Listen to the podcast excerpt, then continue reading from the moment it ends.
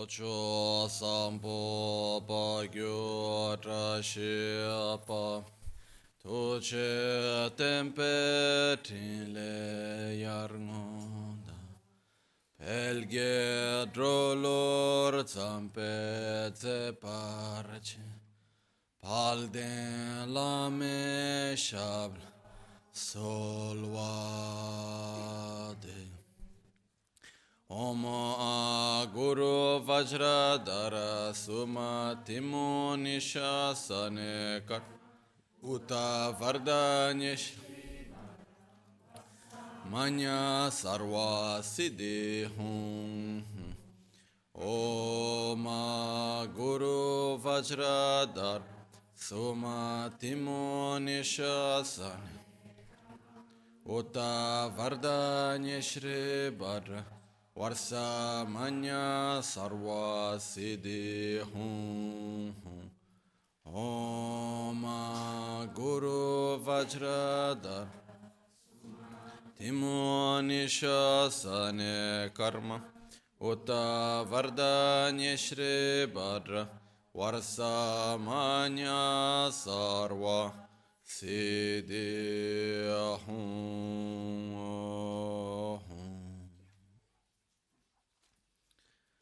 Hakyuke Akudan Dagi Lu Pakyuke Sundan Dagi Pakyuke Todan Dagi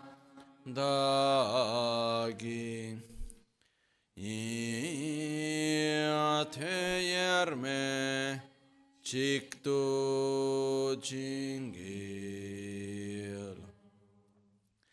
Pakyuke Kuda.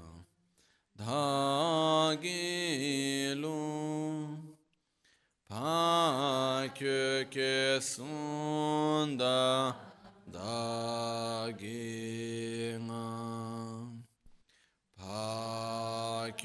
Pakyuke Tuda Dagi Tünyerme çıktı Cingilo Makyuke Kudan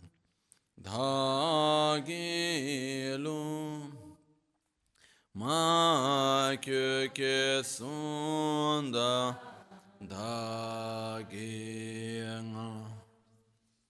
Makyuke Tuda Dagi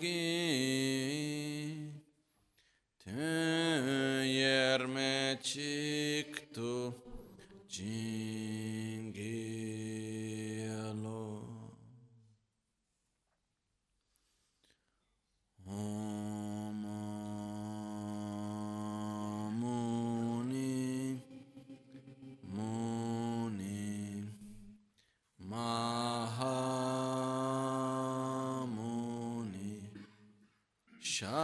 Like,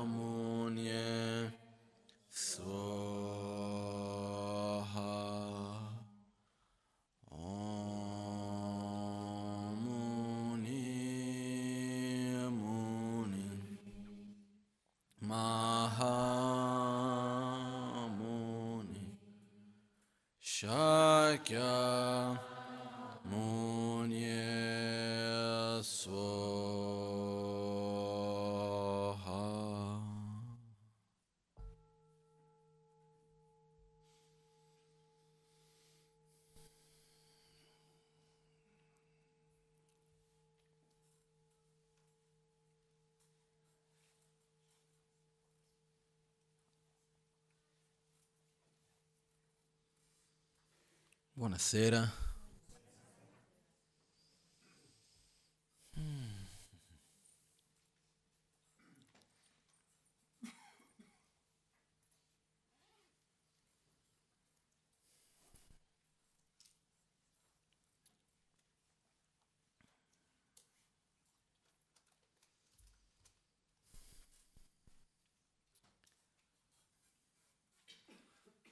Noi possiamo passare una lunga parte della nostra vita nella quale sperimentiamo alcune cose e crediamo che quella sia la normalità, che quella sia quello di meglio che ci può essere, anche quello che sia la cosa più normale. No? Poi a un certo punto succede qualcosa e andiamo a sperimentare qualcosa che è più bello, più buono. Questo è un problema di solito, per modo di dire, perché qual è il problema di sperimentare qualcosa di più bello? Chi c'ha voglia di tornare indietro dopo, no? È un poco... Una volta qualcuno mi diceva qual è il vero problema di andare in business class in aereo? Che dopo non c'è voglia di viaggiare in economica, no? Piuttosto che quando sperimenti qualcosa di bello, non c'hai tanta voglia di tornare indietro a sperimentare quello che hai avuto fino a quel momento. Questo ha due aspetti. Il primo è che innanzitutto il fatto che io sperimenti qualcosa di meglio non vuol dire che quello di prima faccia schifo. Quindi non è perché c'è qualcosa di più buono che quell'altro non sia buono. Questo è un aspetto. Però l'aspetto principale che in realtà volevo portare è quello che quando sperimentiamo certe cose, ci apre la mente per un mondo diverso, ci apre la mente per una visione distinta, ci apre la mente per qualcosa di diverso che esiste. E ci sono certe esperienze che si possono fare nella vita che difficilmente uno riesce a tornare indietro. Sono certe cose che possiamo sperimentare che hanno il gusto così più buono che difficilmente uno torna indietro. Io di solito faccio, ho fatto l'esempio diverse volte con le fragole, no? E per me è un po' quell'esempio che diciamo uno che è abituato a mangiare le fragole, quelle grosse che si vendono al supermercato, che hanno gusto d'acqua. Sono delle fragole enormi, no? Che hanno il gusto d'acqua. E diciamo che uno è abituato a mangiare quelle fragole lì, per lui quelle, quelle sono le fragole. Un bel giorno succede qualcosa e qualcuno ti dà le fragole, quelle piccoline, bruttine, però che sanno veramente di fragola. Quando mangi quelle fragole lì, va bene, mangi pure quelle altre con gusto d'acqua, però non è la stessa roba, no? non riesce più a godersi nello stesso modo, no? Mi ricordo un po' di tempo fa ero andato a trovare degli amici in Svizzera dove c'era un piccolo posto per fare ritiro nelle montagne e ci hanno portato le fragole che erano francesi, non erano svizzere, comunque buonissime. Mi ricordo queste fragole piccoline, un po' bruttine, non erano tutte perfette, però di una veramente che sapevano veramente di fragole. Una volta che mangi quella, mangi l'altra, sì, va bene, buona, però non è la stessa roba, no? Quello che accade è questo, questa è una metafora per arrivare all'argomento che volevo trattare oggi. Noi costantemente cerchiamo situazioni, oggetti, uh, esperienze che ci portino a uno stato di felicità, a uno stato di gioia, a uno stato di equilibrio, di soddisfazione. E lo cerchiamo costantemente questo, no? Il semplice fatto che noi siamo qua fa parte anche di quello. No? Quindi noi fa- abbiamo questa costante ricerca di situazioni, oggetti, persone, luoghi, sit- cose che ci fanno felici in qualche modo. Quindi quello che accade che cos'è? Quando troviamo qualcosa che veramente ci fa star meglio, non vogliamo mollarla. Okay? E nel frattempo costantemente siamo a cercare una cosa, un'altra cosa, eccetera. E ci sono anche periodi che troviamo qualcosa che sì, ci fa star benino però non conosciamo altro, non abbiamo la visione aperta per altro. Perciò ci abituiamo con quel benino lì, crediamo che sia così, che non si può essere diverso e rimaniamo in quel nostro stato che non siamo veramente contenti, soddisfatti, però vabbè, è quel che c'è, non si può far di meglio. E rimaniamo in quello. Una delle cose principali che io vedo che noi cerchiamo per essere felici che noi vogliamo essere amati. Da quando siamo piccoli a quando cresciamo vogliamo essere amati, vogliamo che qualcuno ci desideri, vogliamo che qualcuno ci voglia bene, che qualcuno pensi a noi. Eh, basta il semplice fatto quando c'è qualcuno che vediamo che riconosce, ricorda del nostro nome, si ricorda di noi, ci fa felice, no? Una cosa che ci dà gioia in qualche modo. E se noi osserviamo bene, spesso esiste una certa, non voglio dire ossessione, che non è la parola più giusta, però noi diamo una grande importanza al fatto di essere amati. Quindi mettiamo un'energia per, basandosi la nostra felicità sul fatto che gli altri ci amino o meno. Poi se c'è qualcuno che secondo noi ci ama e a un certo momento smettila, o non ci ama nel modo come secondo noi dovrebbe amare, eh? perché poi la cosa si complica, non rimane così semplice. Non è che io ti dico guarda io ti amo, tu sei contento che ti amo e basta, è finito lì. Non funziona mica così. Perché io non sto parlando necessariamente di un rapporto di coppia, io sto parlando tra amici, sto parlando tra genitori e figli, eh, e tanti tipi di rapporti diversi che esistono. Eh? Perché se fosse così semplice, dico, io voglio essere amato, tu mi ami, a modo tuo, che è diverso del modo mio, però mi ami, basta, sono contento che mi ami. No. Io voglio essere, sarò felice nel momento in cui tu mi amerai nel modo come secondo me mi devi amare, se no non mi ami davvero. Non so se ci riconosciamo un po' in queste cose. Perciò che cosa succede? Da un lato mi fa piacere dirlo, da un lato mi dispiace un po', però lo dico, nessuno mai ci amerà così come vogliamo noi. Perfettamente. Perché quello? Perché prima di tutto la idea che c'è, la visione idealizzata che ho io, è diverso dall'altro.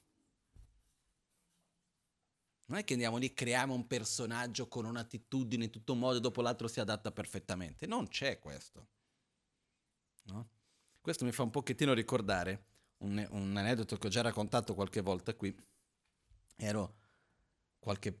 Sa che la volta scorsa che sono andato in Brasile, sono andato a parlare con un gruppo di medici e c'era un signore lì che mi ha fatto una domanda che diceva guarda, noi ci incontriamo tra amici spesso e alcune volte non così spesso, però quello che succede spesso è che ci vediamo da 20 anni, 30 anni, 40 anni ormai, che ci incontriamo spesso e quando ci vediamo tra amici c'è sempre qualcosa che non va.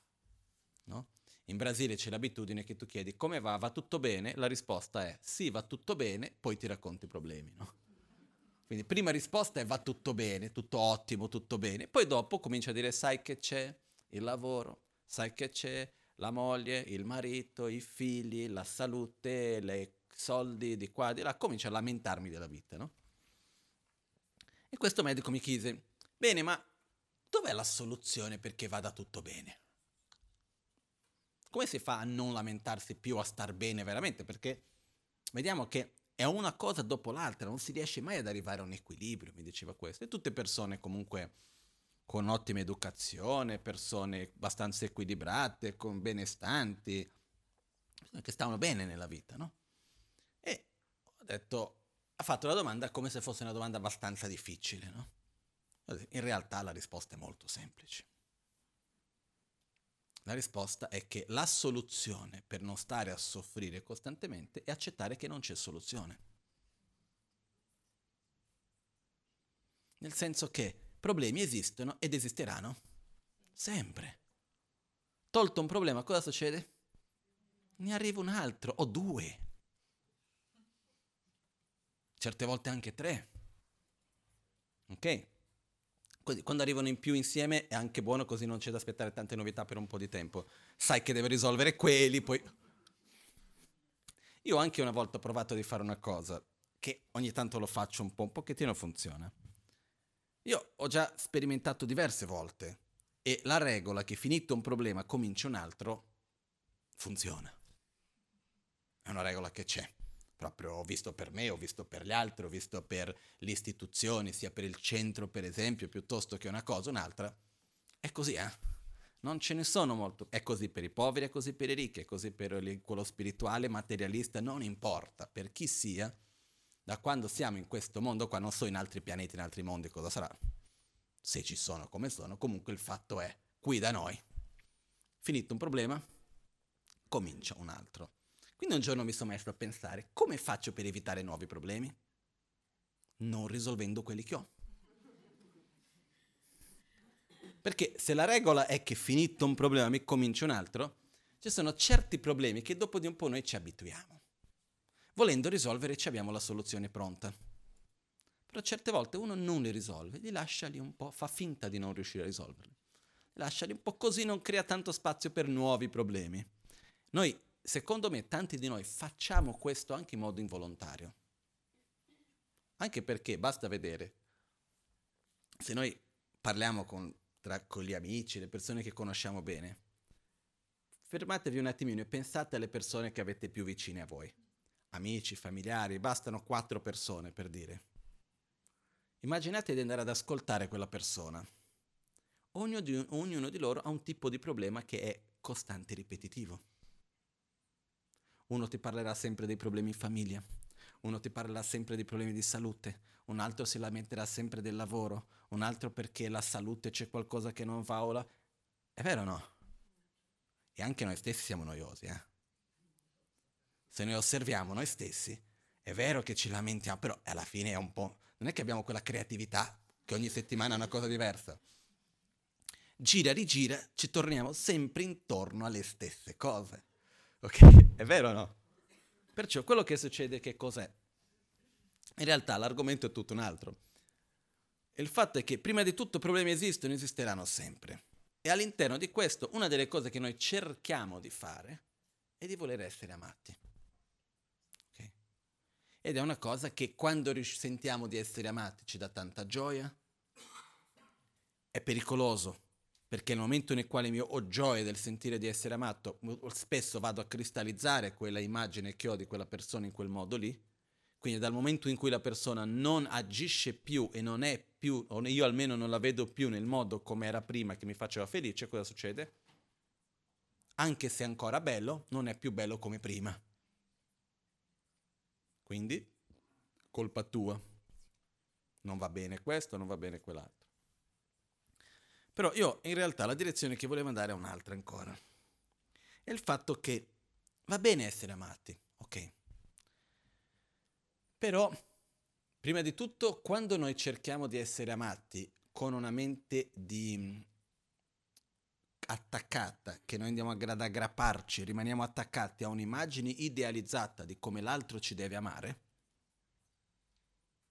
è una fregatura siamo sempre una sorta di un roller coaster, come si chiama, una montagna russa. Sì, una montagna russa che andiamo tra felicità e sofferenza e siamo costantemente in questo ciclo perché quando tu mi corrispondi quello che secondo me tu dovresti essere fare, sono contento, che bello. Quando non corrisponde più, non va bene. Quindi questo è un aspetto. Perciò la gioia dell'essere amati va bene, però è importante un pochettino accettare che ognuno ha il suo modo di amare. Un'altra cosa che vedo che mi fa un po' ridere è che ogni tanto vedo questa, questa situazione. Una persona ama l'altra, si vogliono bene, questo in famiglia, in coppia, in tante situazioni diverse. Un giorno succede che uno dei due non sta bene, no? Diciamo, mi sveglio la mattina, non sto bene può succedere che sono un po' antipatico, che sono un po' chiuso. Per dire, io personalmente, parlo per me, se io c'è qualunque ragione che io non sto bene, io l'ultima cosa che ho voglia è di parlare con qualcuno. Faccio fatto così, però brutto carattere, sono così. Non è che sto lì a voler raccontare che cosa c'è che non va, il perché, il come.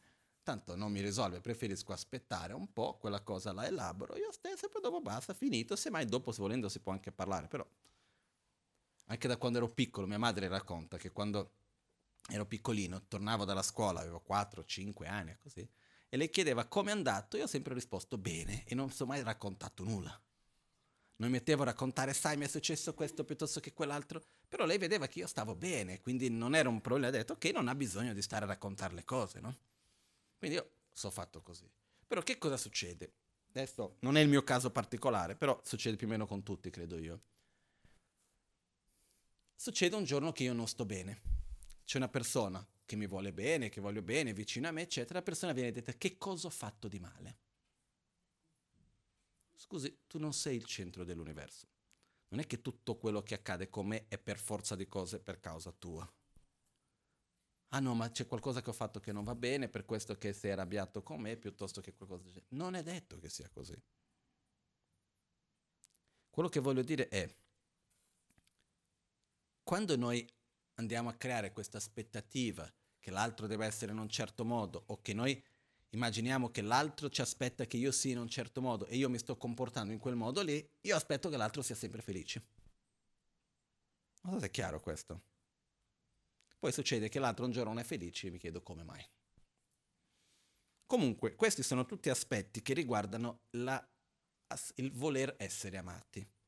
Che ripeto, è una cosa che va bene, ricevere amore è una cosa bellissima, però quando noi abbiamo un'aspettativa su questo e andiamo a idealizzare sulla nostra sorgente di amore, così per dire, la cosa comincia a complicarsi, per noi poi dopo quindi può creare conflitti, eccetera, eccetera. Ok? Mi sa che qua ci riconosciamo abbastanza fino a un certo punto. Però il punto è, fino a qui siamo ancora alla fragola con gusto, ad gusto d'acqua. Ok? Andiamo lì, compriamo una fragola di qua, una di là, cambiamo fragola, pensiamo che va bene. La cosa che secondo me è importante capire, che è la vera fragola, è che quello che è, vera, è bello essere amati, sì, ma quello che è veramente, veramente bello, stupendo, meraviglioso è amare. Quando noi veramente apriamo il nostro cuore agli altri, quello porta a noi stessi un livello di gioia, un livello di soddisfazione che è molto, ma molto più grande di tutte le altre gioie che io personalmente ho mai sperimentato e ne ho avuto di tanti tipi. Quando noi veramente apriamo il nostro cuore e riusciamo ad amare senza avere l'aspettativa che l'altro ci debba eh, comportarsi in un certo modo piuttosto che devo ottenere quella cosa lì o qualunque cosa del genere. Amare, aprire il cuore all'altro. Quando noi lo facciamo veramente, è un'esperienza che innanzitutto va al di là delle parole, è difficile di metterle in parole. Però il problema di questa esperienza è che dopo di questo tutte le altre cose rimangono un po' senza gusto. Sì, ho un piacere, che bello. Ho ottenuto quella cosa, va bene. Una persona è carina con me, mi fa piacere. Però non arriva, ma neanche vicino, a livello di soddisfazione, a livello di gioia, di pienezza, del aprire sinceramente il cuore agli altri. Quindi, questo mi riporta un po' a una frase che io ci credo. Sembra un po' un gioco di parole, però è una cosa che ci credo veramente. Ed è che egoisticamente parlando è meglio essere altruisti. Perché se io voglio essere felice, che cosa mi porta più tristezza, più sofferenza? L'amore o l'egoismo? L'egoismo. Dov'è che io ho, creo, dov'è che io sto male? Quando io vado a trovare intesa o quando vado a creare conflitto? Sto male dove sono nel conflitto. Anche se l'altro si comporta in un modo che a me non mi piace. Se io vado a avere comprensione e compassione, alla fine sto bene. Se invece mi trovo nella situazione di non avere comprensione, tu ti comporti in un modo che secondo me non dovresti comportarti, io mi metto contro di te, vado, entro nel conflitto E alla fine chi sta male prima di tutto sono io. Chi me lo fa fare?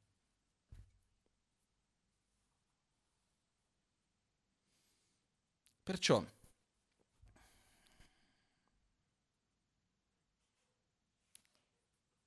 non lo so perché, adesso dico una cosa che magari alcuni sono d'accordo e altri no, ma certe volte mi sembra che ci sia una visione un po' diffusa, che essere una persona buona, essere una persona con il cuore aperto agli altri, è un po' per quelli che sono un po' scemi è per uno che non è furbo abbastanza, no? Uh, è uno che non sa far valere i propri diritti piuttosto che non s- si lascia fregare dagli altri. Non so, gi- esiste un po' questa idea o no? Ma alla fine dei conti, la mia esperienza personale, anche con cose pratiche, parlo di cose di lavoro, parlo di cose pratiche, di denaro, di qualunque tipo che sia. Quando noi apriamo il nostro cuore all'altro per capire l'altro, sono pochi quelli che alla fine non vengono incontro a te. Sono pochissimi. Questo ovviamente non è un mezzo per fare in modo di usare gli altri, assolutamente no, se no non funzionerebbe neanche, no? Però il fatto che succede che anche egoisticamente parlando dal punto di vista del proprio obiettivo personale, eccetera, eccetera, quando lo facciamo nel quale diamo importanza all'altro, chi riceve il più grande beneficio siamo noi stessi. Perché prima di tutto a noi stessi ci dà gioia. No?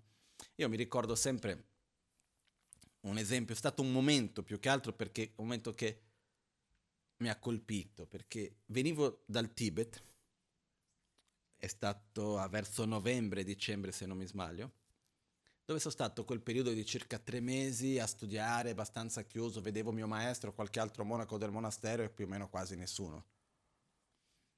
Per due o tre mesi. E quando sono uscito, che sono andato a prendere l'aereo, eccetera, vedevo le persone e volevo abbracciarle. Vedevo la gente e mi dicevo come ti voglio bene, ti amo, ti voglio bene. E non riuscivo, era più forte di me e vedevo no, tutti questi cinesini in giro e li vedevo tutti bellissimi, no? E, ed era un'esperienza forte in parte, emozionale anche. Io sono brasiliano, noi brasiliani ci emozioniamo, no? E, ed era una cosa forte. Io ho detto, voglio mantenere questo. E quindi mi sono creato l'abitudine di dire a qualcuno che non conosco, qualcuno che non ho l'abitudine quotidiana di relazionarmi, qualcuno che non fa parte tra, della mia parte di amici, famiglia, eccetera, dire a qualcuno una volta al giorno almeno io ti amo, ti voglio bene, ovviamente non verbalmente, se no facciamo un po' di confusione. Non è che posso andare al supermercato, andare a pagare alla casa e dire ti amo. Uh, provate pure, però secondo me non ha un buon risultato. Um, quello che è importante è dire io ti amo. Che cosa vuol dire io ti amo? Io voglio che tu sia felice. Dirlo con gli occhi, con il cuore, con i sentimenti, senza dover metterlo in parole. No? E da quel momento in poi ho sempre mantenuto questa pratica, che è veramente molto bella, e piano piano si espande perché dà un risultato molto bello. Quindi quando dobbiamo avere a che fare con qualcuno, specialmente che non conosciamo, che magari anche la prima volta che lo vediamo è probabilmente anche l'ultima spesso, o se non è l'ultima, cosa ci costa guardare la persona e dire ti voglio bene? Vengo incontro a te, ti parlo in modo gentile, ti chiedo come stai non per finta. Cosa ci costa? E questo mi portò a questo aneddoto che mi ha, mi ha, segnato. Era il giorno del mio compleanno, però non mi ricordavo neanche di questo, qualcuno me l'ha ricordato dopo. Ero a San Paolo e ho avuto un momento d'amore con un muratore. Perché ero lì, uscivo da casa, di, dallo studio di un amico mio, eravamo in macchina, uscito, aspettavo che lui uscisse dalla macchina e a fianco c'era una costruzione, no? c'era un cantiere. Io sono uno che sono sempre stato curioso, eccetera, sono messo lì a guardare e c'era un muratore. No? Era lì seduto con il casco giallo che mi guardava, giustamente mi guardava, guarda come sono vestito, no? Non è che sono così, no? E mi met- mette, era lì che mi stava osservando. Di solito quando qualcuno ti sta guardando e tu lo riguardi indietro, cosa succede? Sposta lo sguardo, no? Invece lui no. Lui mi stava guardando, io mi sono messo a guardarlo. E lui è rimasto lì, io sono rimasto lì. Non so, un minuto, due minuti, non so quanto tempo sia stato, sembra abbastanza lungo. E mentre lui mi guardava, io lo guardavo, non so, 5-10 metri di distanza, non so quanti metri, io mi sono messo piano piano a sorridere e desidera, desidero che tu sia felice. Dicevo, senza verbalizzare ovviamente, io ti amo, voglio che tu stia bene, voglio che tu sia felice. E piano piano, naturalmente, mi è venuto un sorriso e anche a lui è venuto il sorriso, piano piano, no? ha corrisposto il sorriso. E quel momento lì è durato cosa? Un minuto, non so quanto tempo sia durato, poi è arrivata la macchina, sono andato e mi ha dato una sensazione di gioia che è rimasta come per tutto il giorno. No? Non so il nome di quella persona, non l'ho mai più visto, però è stato un momento, come ci sono stati tanti altri in altre occasioni, però quello mi ricordo che mi ha segnato, perché succede a volte che tu dai amore all'altro, però non necessariamente hai la corrispondenza, no? In questo caso è stato proprio come uno specchio quasi quasi, io sorridevo e lui piano piano sorrideva anche. E ha dato una grandissima gioia. Queste esperienze sono cose che riempiono la giornata, riempiono la vita. Quindi il fatto è, è stupido, è scemo essere una persona nervosa, come si può dire, antipatica, che vuole male agli altri. Molto più saggio essere una persona con amore, che guardiamo gli altri e diciamo ti voglio bene. Non in un modo, come posso dire, forzato, artificiale. È chiaro che comincia un po' artificialmente però è come, comincia un po' come un gioco. Lo prendiamo un po' come un gioco, no? Diciamo, vediamo come riesco. E man mano che vediamo la persona, al mattino usciamo per strada, siamo a prendere il tram piuttosto che la metropolitana o siamo in macchina. Io mi ricordo prima quando guidavo spesso, facevo sempre Milano al Bagnano come faccio ancora, e il, primi, il primo anno, i primi due anni mi ricordo, andavo, mi fermavo sempre al casello per pagare con i soldi. E io facevo sempre questo, fermarmi al casello, guardare la persona che c'era lì e provavo di dire ti voglio bene, no? Senza verbale, come stai, tutto bene, cercavo di dire, perché ho sempre immaginato non è un bel lavoro che stai lì fermo, vedi migliaia di persone, nessuno ti guarda mai, è come se fossi una macchina, non è carino come cosa, no? E quindi ho sempre cercavo di fare, ogni tanto avevo riscontro, tante volte no, però va bene lo stesso. Quindi nella nostra giornata quotidiana, dove andiamo? aggiungendo un'altra cosa ancora, non solo con le persone con cui non abbiamo molto a che fare, che sono nuove, ma addirittura dobbiamo anche direzionare la nostra mente in questo modo, verso le persone con cui noi viviamo, verso quelle che sono persone diventate ormai abitudinali. Ti vedo tutti i giorni, non è una ragione per non dirti che ti amo e che ti voglio bene. Ah, ma te l'ho detto ieri. Quindi cosa vuoi dire questo? Ti sto vedendo un'altra volta oggi. Vuol dire il fatto di avere questa opportunità. Mi ricordo uno degli insegnamenti di un testo chiamato Sulla corretta visione della realtà. In questo testo, scritto dall'Amazon K, adesso beh, si chiama Uma Gompa Rapsel, c'è una parte che parla della gioia del Bodhisattva parla della generosità. Il Bodhisattva è colui che ha una mente di grande amore e compassione verso gli altri, in cui la priorità è l'insieme di tutti, non l'individuo. E si dice che un Bodhisattva di un certo genere, quando vede qualcuno che lui può aiutare,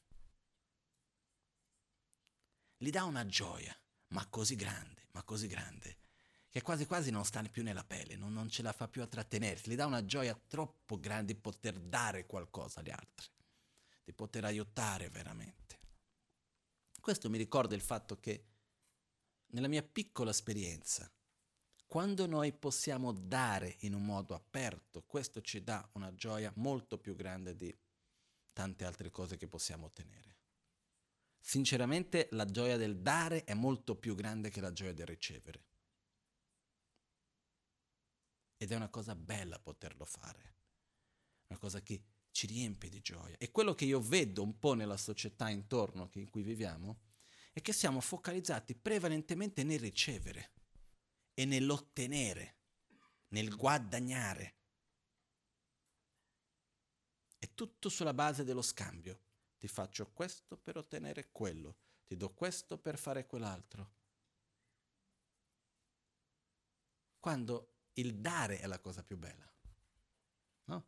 Come anche San Francesco diceva, è dando che si riceve. Nel buddismo si dice la stessa cosa. Ma quando si dice dando che si riceve, non vuol dire io ti ho dato 10, vediamo magari mi ritorna 20. È nel momento stesso in cui io do, io sto già ricevendo. Perché è chi dona che riceve di più di chi riceve. E anche su questo l'abitudine che mi sono creato è quella di sempre ringraziare. Perché anche quando io faccio qualcosa per un'altra persona, io ringrazio. Perché ringraziando io mi ricordo l'opportunità che ho, che bello che posso farlo. Quando ringraziamo vuol dire che siamo contenti di quello che stiamo facendo, di quello che opportunità che abbiamo avuto. No? Di solito quando noi ringraziamo, perché ringraziamo? Perché quella cosa ci fa contenti, ci fa felici. Quindi il fatto di ringraziare vuol dire che bello che io ho, io non ringrazio se non ricevo, se non possiedo. E anche quando sono io a dare, io ringrazio dell'opportunità che ho perché è qualcosa che a me mi dà grande gioia. Quindi gratitudine, generosità, amore, sono tre cose che riempiono la vita di gioia. Questo per me è poco ma sicuro. Quindi non dobbiamo andare a cercare grandi vie, cose complesse.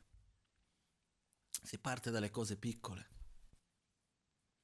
Si parte dalla vita quotidiana, dal svegliarsi al mattino e le persone che noi incontriamo, della nostra famiglia, fuori per la strada, le persone che chiamiamo, che noi troviamo cercare semplicemente di aprire il cuore. La mia esperienza personale fin d'oggi, in pensare bene, non c'è mai stato quasi nessuno. Alcuni ci è voluto un po' di tempo, alcuni non ci ho avuto tempo abbastanza ancora, però, o non ho avuto tempo abbastanza, però quelli, tutti quelli verso cui ho aperto il mio cuore, molto difficilmente ho trovato qualcuno che è rimasto chiuso nei miei confronti per un periodo più lungo. C'era anche una persona una volta che litigava con tutti intorno. Era sempre a litigare, non riusciva mai ad andare d'accordo, eccetera, eccetera. E io un giorno mi sono posto l'obiettivo e ho detto, io non entrerò in quel meccanismo lì. Voglio cercare di cambiare. E cosa ho fatto? Semplicemente ho scelto di dargli amore. Una persona a cui io non dovevo nulla. Però ero più gentile di quello che dovevo essere, formalmente, però ero sincero. Agli inizi ricevevo sempre schiaffi in faccia, per modo metaforicamente parlando. Finché un giorno mi ha invitato a pranzo. Questa persona si è sciolta completamente e da lì in poi è cambiato completamente la cosa.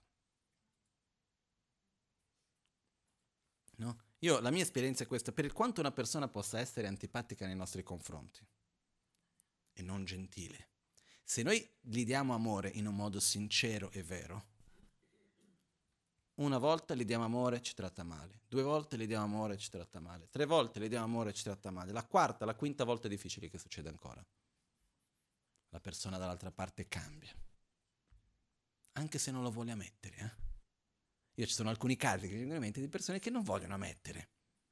Quindi fanno un po' la parte di quello, un po', però si vede che si sono sciolti.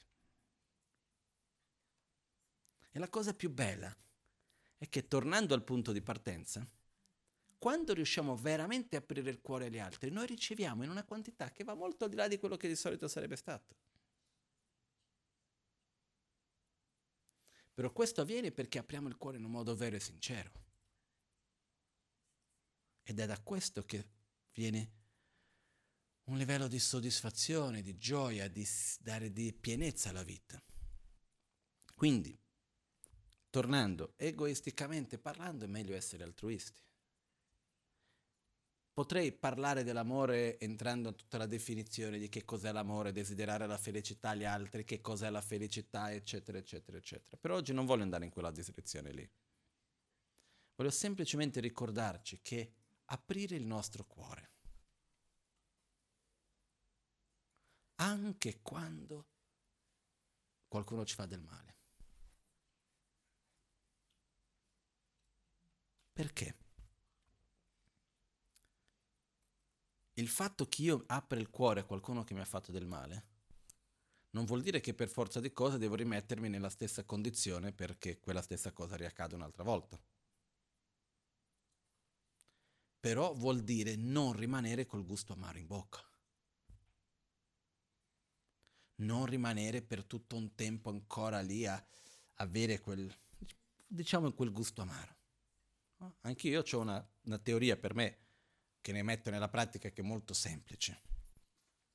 Quando si mette qualcosa con un cattivo gusto in bocca, le cose da fare sono due, o si sputta o si ingoia. Non si tiene in bocca.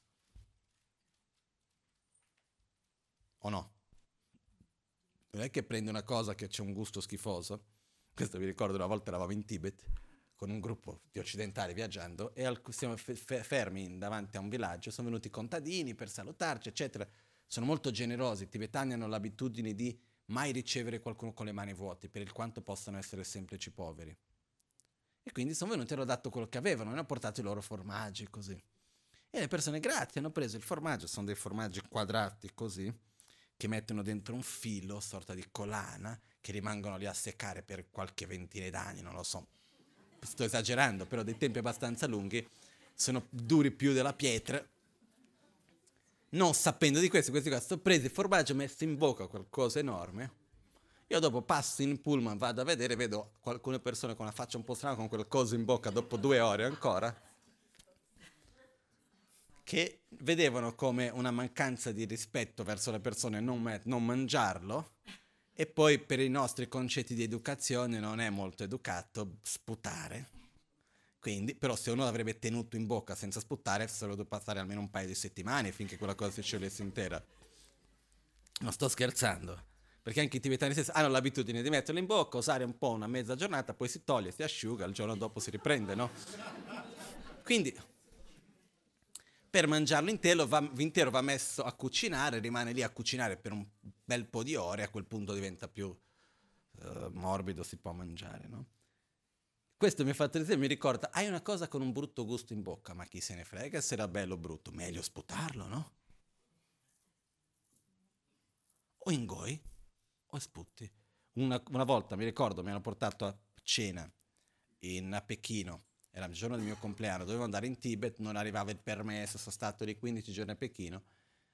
Sono stato invitato a diverse cene tra amici, persone, eccetera. È arrivato il giorno del mio compleanno, che ero lì ho detto, sai che c'è, oggi non c'ho voglia di mangiare cinese. Nulla contro, però dopo di un po'. E ho detto, al mattino sono andato a fare il giro di tutti i luoghi sacri che volevo andare, alla sera ho detto, ok, rimango in albergo, chiedo una pizza in albergo e sto per i fatti miei. Quel giorno finisco di andare al luogo sacro, l'autista di questo mio amico mi dice guarda, deve andare a cena. L'unica parola in cinese che capivo, chifan, che vuol dire cena, ok? Mio amico, che è il suo capo, aveva detto guarda, domani non ti posso portare a cena perché c'è una cena con dei ministri, chi sono so io chi era, non potevo andare con me. Ho detto va bene, ho detto ah, avrà cambiato idea. Arrivo in questo posto per la cena, mi trovo in questo grande posto, ristorante molto chic, eccetera, con gente che non sapevo chi fossi un certo punto cominciano ad arrivare, dopo mezz'ora di conversazione tra due parole di cinese e due parole di inglese, ho capito che era l'amico del mio amico. Visto che lui non poteva portarmi a cena, ha mandato il suo amico. Comunque ero in quella situazione lì e mi portano il menù, cercavo qualcosa, alla fine mi fa vedere questo molto buono, buono, buono, ok? È un'offesa non accettare quando ti offrono qualcosa, ho detto va bene, ed era un fungo Ho detto, l'odore non tanto buono, però molto buono. Ok, ho accettato quel fungo lì, arriva il piatto, tutti a guardare. Già arrivando, io mi ricordo ancora l'immagine che mi è venuta davanti alla visualizzazione, era una stanza piena di scarpe puzzolenti. È arrivato quel piatto e la mia domanda è stata molto semplice, come faccio a smettere con quell'odore il più presto possibile? Perché se le dico che schifo, portatelo indietro, non va bene perché faccio un'offesa a queste persone che sono così gentili con me, ho detto lo mangio. Una volta che è dentro non senti più l'odore, no? Quindi l'ho mangiato il più velocemente possibile. Hanno chiesto se volevo di più, ho detto non grazie, ho già fatto portare via il piatto perché quel pezzettino che rimaneva lì ancora aveva l'odore. E in qualche modo quella è l'occasione nella quale una cosa schifosa piuttosto meglio ingoiare che tenerla davanti, no? Adesso lasciamo stare le metafore. Quando c'è una situazione che non ci piace, una persona ci ha detto quella cosa, l'altro ha fatto quell'altra cosa. Quante volte che prendiamo quella persona che ci sta antipatica, che è successo quella cosa che non ci va, che ci siamo arrabbiati, la portiamo a casa a cena. La invitiamo a tavola con la famiglia, dopo la portiamo a letto, in vacanze, ci svegliamo a fianco, perché arriviamo a tavola e siamo ancora lì a lamentarci perché quella persona ha fatto, ha detto, ma tu non sai questa situazione, e di qua e di là. Poi ogni tanto mettiamo a fianco della bocca, non sentiamo il gusto, dopo di un po' lo riprendiamo un'altra volta e ripartiamo con quella cosa lì. Perché? Io non capisco. Se c'è una cosa che ha un brutto gusto, meglio o sputti o ingoi, basta. È inutile stare a rigirarci intorno e rigirarci intorno e rigirarci intorno. Se, se questo aiuta a trovare una soluzione, ben venga. Però di solito non fa, di solito questo non fa altro che aumentare il dolore e aumentare l'avversione. Per cosa facciamo? Cerchiamo qualcuno a cui dire quelle, quelle cose affinché l'altra persona generi anche l'altra persona avversione, così ci sentiamo meglio perché anche l'altro è arrabbiato.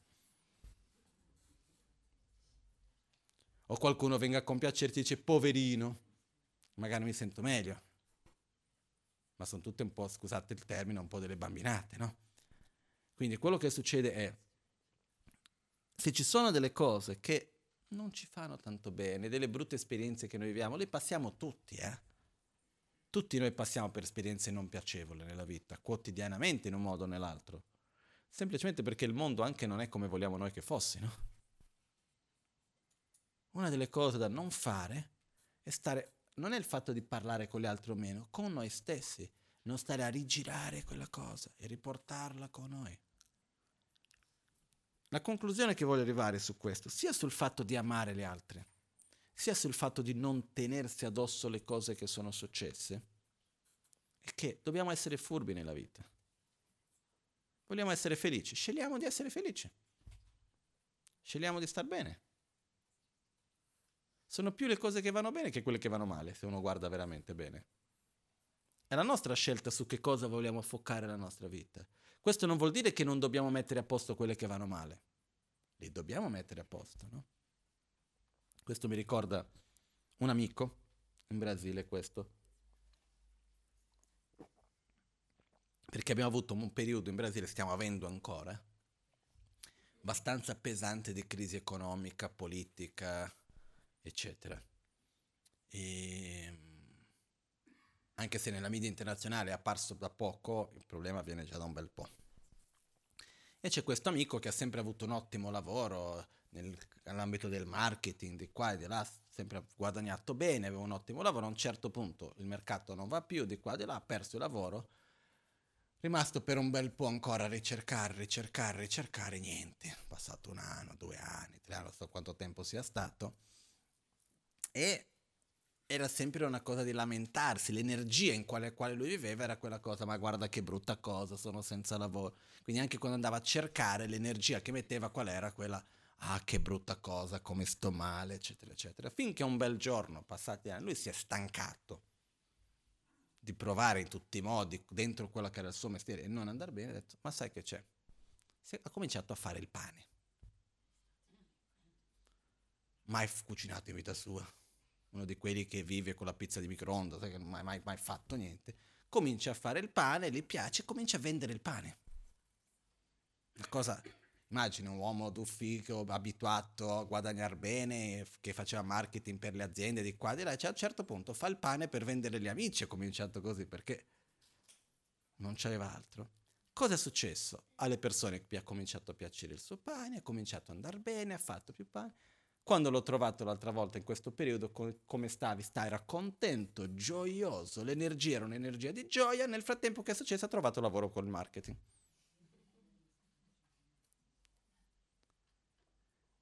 Una domanda, se qualcuno viene da te a cercare lavoro, chi cerchi tu? Una persona gioiosa o una persona triste? Gioiosa, no? So se in Italia anche c'è quel detto, piove sempre sul bagnato. Se tu vuoi andare in una direzione, è meglio essere in quella direzione lì perché quello avvenga. È chiaro che è difficile, no? È un po' quella cosa che succede anche dal punto di vista fisico. Si dice che fisicamente il corpo avrebbe la capacità di guarire qualunque malattia. Il corpo da solo potrebbe guarire qualunque malattia. Cosa sarebbe necessario? Avere uno stato costante di, di grandissima soddisfazione e gioia. Se uno fosse costantemente gioioso e soddisfatto, questo automaticamente rinforza tutto il sistema immunitario e quello guarisce qualunque malattia. È chiaro che vai a dire a una persona che è molto malata, sei malato e non riesci a guarire perché non sei gioioso e soddisfatto. No? O vai a dire a qualcuno che ha la difficoltà economica, guarda, finché stai continui a lamentarti che le cose non vanno, difficilmente le cose andranno, ma come faccio a non lamentarmi ed essere contento se le cose non vanno? No? Quindi quello che succede che cos'è? Quando noi mettiamo l'energia in qualcosa, quel stesso tipo di energia ci torna anche indietro in qualche modo. Tutto questo per dire, quando noi rimaniamo a lamentarci, rimaniamo che le cose vanno male, che questo non c'è, che quell'altro non va, e stiamo sempre lì a girarci il gusto amaro in bocca, a vedere la parte vuota del bicchiere, se vogliamo così dire, quella è la parte che vediamo, è quella la parte con la quale ci relazioniamo e rimaniamo lì. La stessa cosa anche nel rapporto con le persone. Una cosa che ho ripetuto tante volte, quando hanno chiesto alla Maganchen, che per me è un bellissimo insegnamento, come mai tu hai così tanti amici? Un giornalista in Brasile lo chiese. E lui ha risposto, io ho così tanti amici perché io mi relaziono con le qualità di ognuno e non con i loro difetti. Cosa facciamo tanto spesso tanti di noi? Arriva una persona nuova in ufficio, intorno alla famiglia, una persona che conosciamo, uno sta già col fucile puntato, aspettando il difetto per sparare. No, è orrendo. Poi la cosa strana è che tu vai lì e dici qualcuno ha visto quella persona com'è carina? Qual è la risposta? Sì, però hai visto che c'è quel difetto anche? Sì, l'ho visto anche, però guarda che bello quell'aspetto lì, no? Se noi ci relazioniamo con l'atto positivo di ognuno, è quello che riceviamo intorno. Io c'è una persona a fianco a me, con quale aspetto tuo mi voglio relazionare? Non con la tua gelosia, la tua invidia, il tuo nervosismo, quella cosa che non va più. Io voglio relazionarmi col tuo lato positivo, quindi relazio- mi relaziono con quel lato lì ed è quello che ricevo in cambio. Ogni tanto anche un po' dell'altro, ma fa parte. Perciò quello che succede è possiamo scegliere con che cosa vogliamo relazionarci, in che modo vogliamo vedere. No? L'altro giorno anche vedevo il video di questo ragazzo che è morto qualche anno fa, che aveva una malattia abbastanza pesante, molto rara, che questi che si... da quando nascono hanno un problema in una cellula, adesso una, una proteina, che si invecchiano molto velocemente. No? Pro, uh, si chiama progenia questo, quindi era questo ragazzino, tu lo vedevi, aveva 17 anni, quel che era, 15 anni, quando ho visto sembra un signore di 70 per dire, no? E una delle cose che questo ragazzino diceva, parliamo di un ragazzino che avrà 14-15 anni, quando ha detto che ha una delle malattie più pesanti che ci sia, che ha la certezza di avere una vita molto breve, e ha dolori costanti, mille cose non li può fare, eccetera, eccetera. E lui diceva, la prima parte della mia filosofia di vita qual è? Sempre ricorvedere quello che posso fare e non quello che non posso fare. Noi parliamo di uno che ha veramente tante limitazioni fisiche. Se noi vediamo quello che possiamo fare invece di quello che noi non possiamo fare, dove metteremo l'energia? In quello che possiamo fare, invece di mettere la nostra energia nelle lamentele di quello che non possiamo fare. Se noi mettiamo l'energia nelle cose belle che abbiamo, metteremo l'energia per costruire quelle cose, per, so- per mantenerle.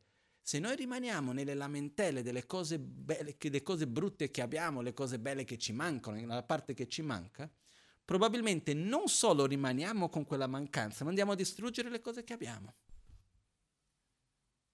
Com'è stare con una persona che si lamenta sempre? Piacevole o no? No. Com'è stare con qualcuno che ogni due per tre è di malumore? Non è bello. Ah, ma io non ce l'ho con te. Però io lo becco. No? Ricordo tanti anni fa c'era una persona che già è, non è neanche più con noi, è già morto che all'epoca era fidanzato con mia madre. E lui aveva l'abitudine di fare le bestemmie. E eravamo in Brasile, il, tra- il, traffico a San Paolo, una cosa allucinante. Io ero ragazzino, prima di andare in monastero questo, no? Era italiano.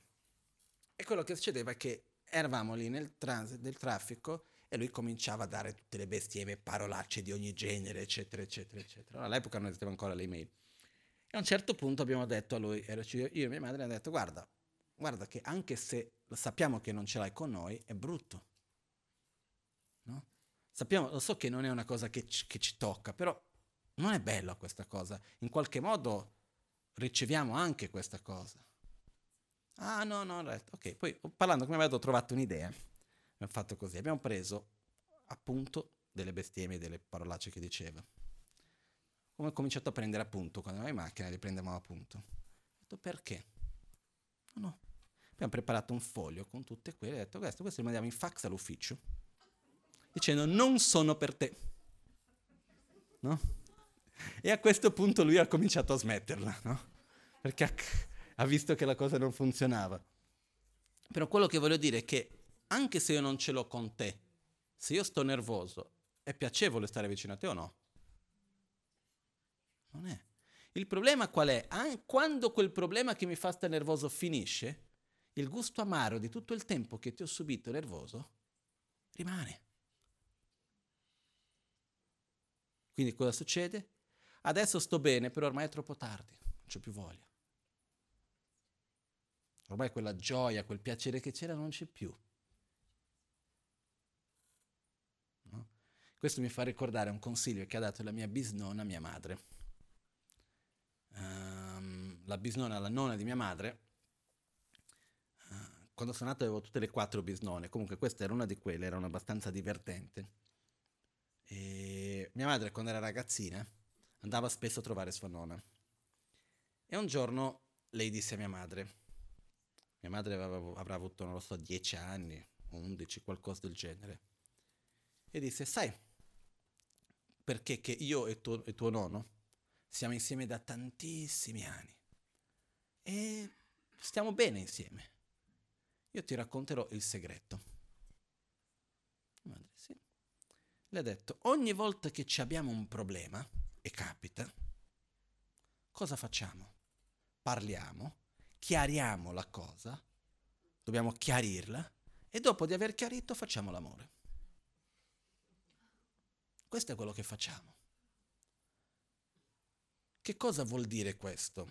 Vuol dire quando c'è qualcosa che non va con qualcuno, prima si chiarisce, poi si fa qualunque cosa che sia che dia un po' di gioia, che crei una memoria di un momento piacevole, qualcosa che sia di uno scambio positivo, che sia un abbraccio, che sia un sorriso, che sia uno scambio di qualunque genere sia questo. Se c'è qualcosa che non va, io dico, ma sì, va bene, ho capito, però rimane quella cosa amara, e l'ultimo gusto è quella parte amara. Dopo quello si accumula nel tempo. E un giorno ti guardo, non ti voglio più vedere, non so più per neanche perché. Quindi un altro aspetto è che i rapporti tra di noi vanno coltivati, vanno curati, giorno dopo giorno. Quindi anche qui, quando parlavo prima di aprire il cuore e dare amore, Dobbiamo farlo sia alle persone che noi non conosciamo, ma anche a quelle che vediamo tutti i giorni. non è preso per scontato. I nostri figli, i nostri genitori, i nostri nonni, le persone con cui lavoriamo, le persone con cui viviamo, il marito, la moglie, chiunque sia. Arrivare al mattino quando uno si vede uno con l'altro, al pomeriggio, quando sia, ti voglio bene. Poi ogni cultura è diversa, io sono brasiliano, in Brasile abbracciamo. Perciò è un modo per dare uno scambio che vede l'altra persona e dice io ti voglio bene. Ma che sia dando la mano, che sia guardandosi uno all'altro, il modo non importa più di tanto. Quindi, per esempio, in monastero non è che puoi andare in giro ad abbracciare i monaci tibetani, non funziona assolutamente. Per dire io, delle persone che amo profondamente, da tra i miei maestri non li ho mai abbracciati in vita mia. No, io ogni tanto quando per esempio vado in Tibet, c'è mio maestro lì che quando lo vedo li vorrei abbracciare, però neanche la mano le do perché non c'è l'abitudine del tatto, del contatto umano, di toccarsi, è una cosa che proprio è strana. Però non, non serve neanche, basta uno sguardo. Spesso dice molto di più. Io mi ricordo quando ho portato a vedere due dei miei maestri in Tibet, se li ho, se riuscito a portare alcuni dei nostri amici a vedere. È stata un'esperienza molto bella perché ho visto come tutti e due sono riusciti a dare amore a tutti quelli che sono venuti senza neanche sfiorarli con un dito, con lo sguardo, con la parola senza parlare la stessa lingua, con quelle due parole che hanno detto. Eh, modo, è stata una cosa molto bella. E tutti hanno percepito questa cosa in un modo incredibile. Quindi non è che per forza uno deve fare, però quello che voglio dire è non prendiamo per scontato sia l'amore che noi riceviamo che quello che noi diamo. E l'altra cosa è quando noi vediamo in qualunque rapporto che noi abbiamo che ci sono delle cose che non fanno bene, non dobbiamo mantenerle per troppo tempo facendo finta. È importante cercare di chiarire, se non possibile chiarire con l'altro, almeno con noi stessi e possibilmente per cercare di non creare quei piccoli nodi che si accumulano, che si accumulano, che si accumulano, che si accumulano, che si accumulano. Un bel giorno c'è un groviglio di nodi, però l'ultimo nodo che ha fatto il grande nodo sembra una cosa piccola e uno dice ma come mai sono così bloccato per una cosa piccola? Perché in realtà non è quello, è l'accumularsi nel tempo. No? Io vedo questo, ci sono alcune situazioni che io vivo con questo non qui in Italia, però persone con cui ho da avere da tanti anni che hanno per diversi anni avuto certe situazioni, attitudini che a me mi hanno fatto ferito, che non mi hanno piaciuto. No? Cose che oggi non succedono più di tanto. Però non basta che una piccola cosa simile avvenga, il modo in cui quello viene percepito è molto più forte che quello del momento presente. Quindi uno deve farsi, nel mio caso, deve fare l'esercizio e dire io non sto male, non mi rimango male per quello che è accaduto, ma per la memoria di ciò che è accaduto prima. Spesso noi si offriamo non per quello che sta accadendo, ma per il dolore che portiamo addosso di tutto quello che è avvenuto prima. E anche qua sta per fare la distinzione. Comunque, ritornando al punto di partenza, meglio le fragole vere. E non ci vuole molto, non è una cosa che uno dice, ah sì, ma perché tu sei là, ma sei questo. Non c'entra niente. Non è che ci vuole molto aprire il cuore. Ci vuole un po' di coraggio. Ci vuole umiltà. E un'altra cosa che viene insieme con questa che stavo per dire prima. I punti che ho toccato oggi aprire il cuore, il cuore agli altri, amarli, non stare a tenersi addosso i problemi, ma accettare le difficoltà che ci sono, andare oltre, non stare con il gusto amaro in bocca, vedere le cose che quello, vedere quello che possiamo fare, non quello che non possiamo fare, vedere quello che abbiamo, non quello che ci manca. Ovviamente c'è quello che ci manca e cercheremo di risolverlo, però guardare quell'altro aspetto sono tutte cose che riguardano una scelta, una scelta semplice che sembra strano mettere questo come una scelta, però in realtà in qualche modo lo è. è scegliere di voler o no essere felici. Perché in realtà abbiamo quello che ci serve per essere felici, però è una scelta. Se noi scegliamo io voglio star bene, mm, non ho pazienza per soffrire. Sì, c'è il problema, sì, c'è questo, sì, però non ci vuole di stare lì a lamentare, fa parte. Problemi esistono, esisteranno sempre. Prima o poi mi ammalerò, sì, è la propria natura del corpo. Mi fa male un po' di qua, succederà quello di là, prima o poi invecchierò. No, sto già invecchiando, anche se sono giovane.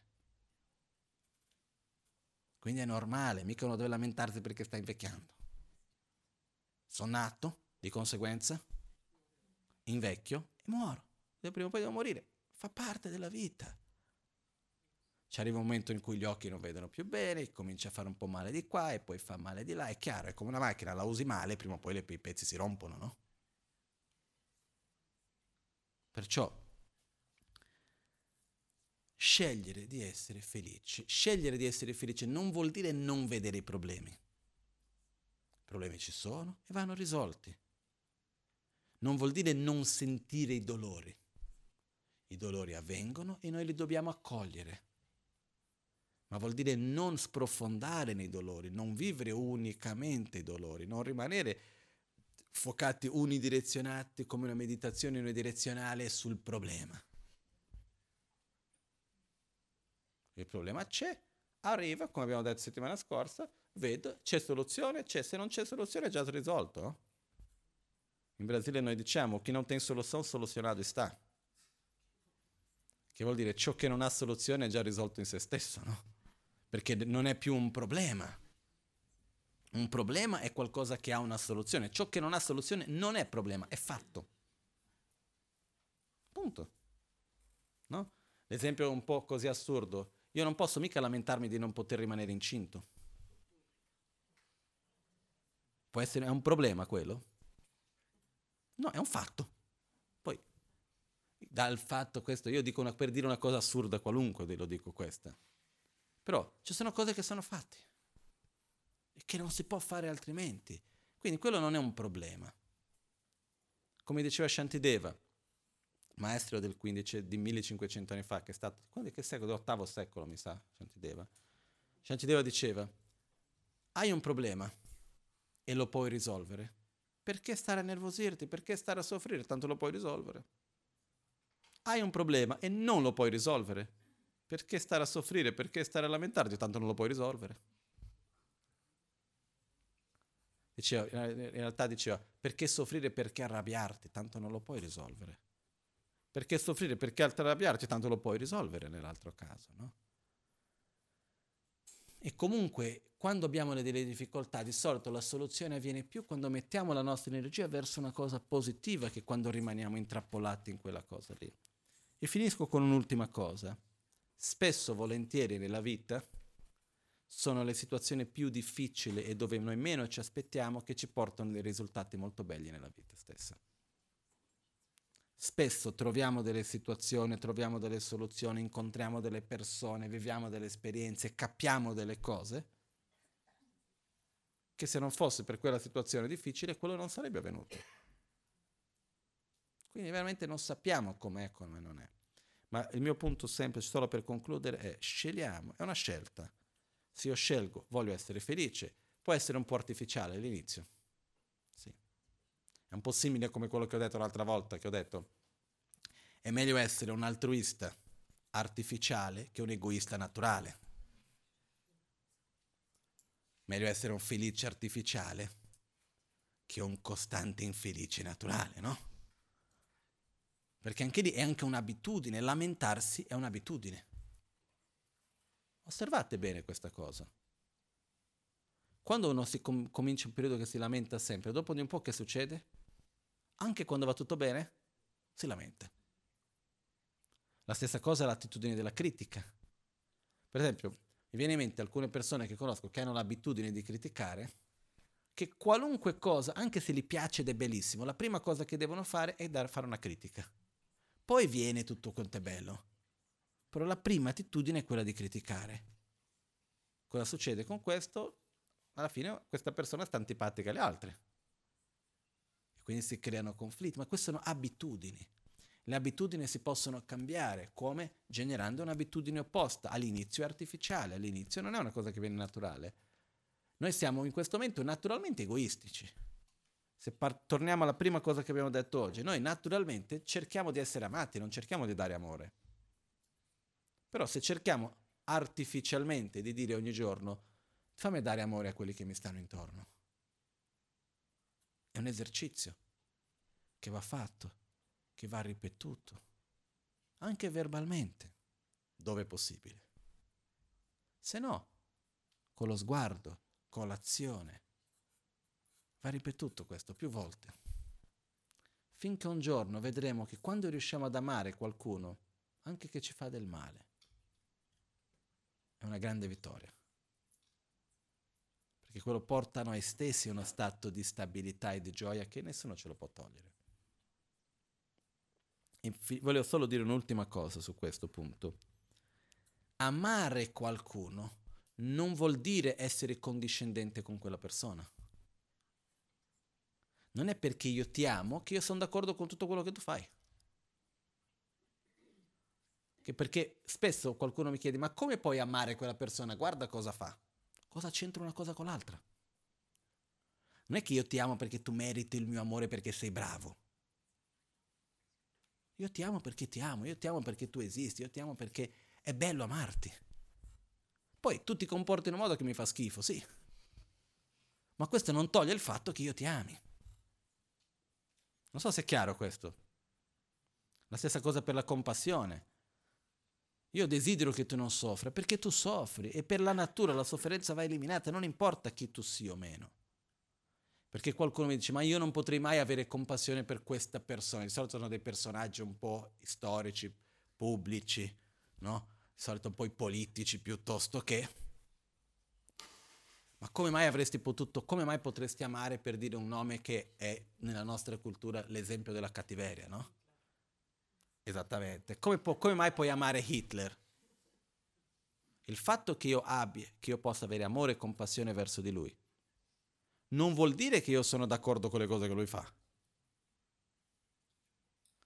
Dallo, nello stesso modo, non è perché io ti amo che io devo anche essere favorevole a tutto quello che tu fai e devo proteggerti. Che noi facciamo quello, eh? Non amiamo quelli che siamo contro e quelli verso cui io amo, anche se fanno stupidate, sono dalla loro parte. Una cosa, una cosa, un'altra cosa, un'altra cosa. No? La nostra attitudine è un po' come il proverbio tibetano che dice il giardino dell'altro, il vicino è più verde, i propri figli sono i più bravi. No? Quindi il mio figlio non sbaglia mai, anche quando sbaglia non sbaglia, no? E il giardino dell'altro è sempre più bello.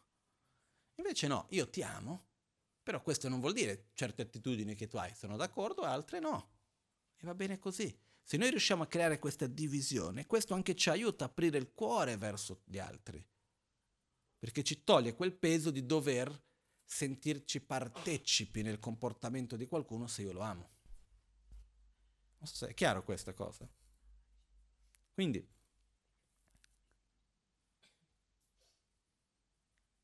ho cercato un po' di mettere in parole qualcosa che va un po' al di là delle parole, perché è più un sentimento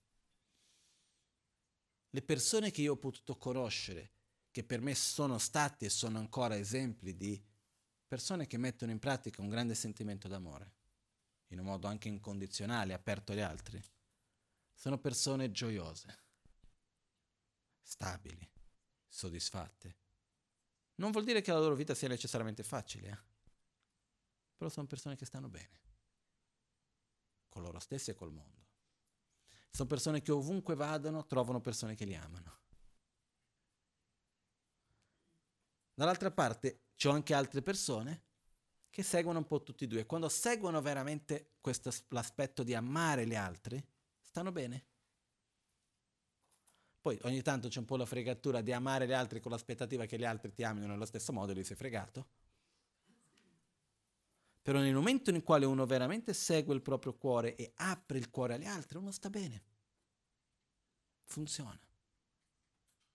Questo è uno dei sentimenti più potenti che noi abbiamo. che possiamo darli alla società, possiamo darli alle persone intorno a noi, alla natura, anche alla città, al luogo dove viviamo, alla casa dove siamo. Amare. E la cosa bella dell'amore è che è una di quelle poche cose che più ne ho meglio sto. Non è che dopo di un po' stanca. No, ci fa solamente del bene a noi e a quelli che ci stanno intorno. Quindi è una di quelle cose che va coltivata. No? E ehm, non dobbiamo partire con l'idea eh, o, o c'è o non c'è, no, è una cosa che va coltivata, si può generare. Chiaro, ognuno nasce con una sua, tra virgolette, eredità di amore delle altre vite, uno già viene in un certo modo, le cultiva durante la crescita quando uno è ragazzino, bambino, eccetera, eccetera, però dopo possiamo ancora direzionare e dare questi sentimenti. Perciò io vi invito veramente a cercare di fare un po' quell'esercizio che ho detto prima, di andare in giro quando, nei momenti più normali della giornata e dire alle persone io ti amo. Quando riusciamo ad amare il nemico, sinceramente riusciamo ad amare tutti. Perché vuol dire che amiamo in un modo incondizionale. Io ti amo perché tu esisti, non perché tu mi fai qualcosa di bello. Perché il nostro modo di amare egoista qual è? Io amo coloro che fanno del bene all'io al mio tu sei mio amico, io ti voglio bene. Dal momento che tu non mi fai più del bene o mi fai del male, non ti amo più. Questo è l'amore limitato. Limitato da che cosa? Dal nostro proprio egoismo. Quando riusciamo ad amare oltre il nostro egoismo, questo viene chiamato l'amore illimitato. Perché non è più limitato dal nostro proprio egoismo, dall'io e del mio. Però è una cosa che va gradualmente generata e sviluppata. Ok? Quindi, non c'è da pensare io non ce la faccio. Poi un'altra cosa, è, una, è gratuito, non costa niente. Ci fa solo del bene. No? Anche avere amore per la vita. E, vabbè. Mi fermo qua, se no mi è venuta in mente tutta un'altra storia, però lasciamo stare per oggi. Comunque questa è una delle, una delle chiavi importanti per poi dopo anche riuscire a star bene. Perché uno può dire, ok, ho questo problema, quell'altro, però che bello che c'è questo, che bello che c'è quell'altro, ci sono anche degli aspetti belli nella vita, no? Goderseli, permetterseli. Questo è importante. Ok? Adesso ci concentriamo con la pratica dell'autoguarigione.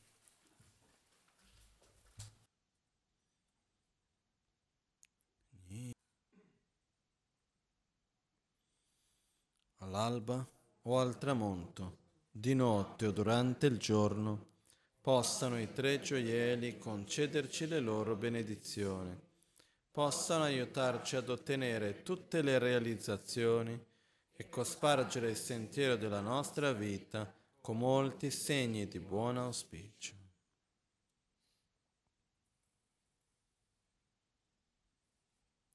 Rashidile.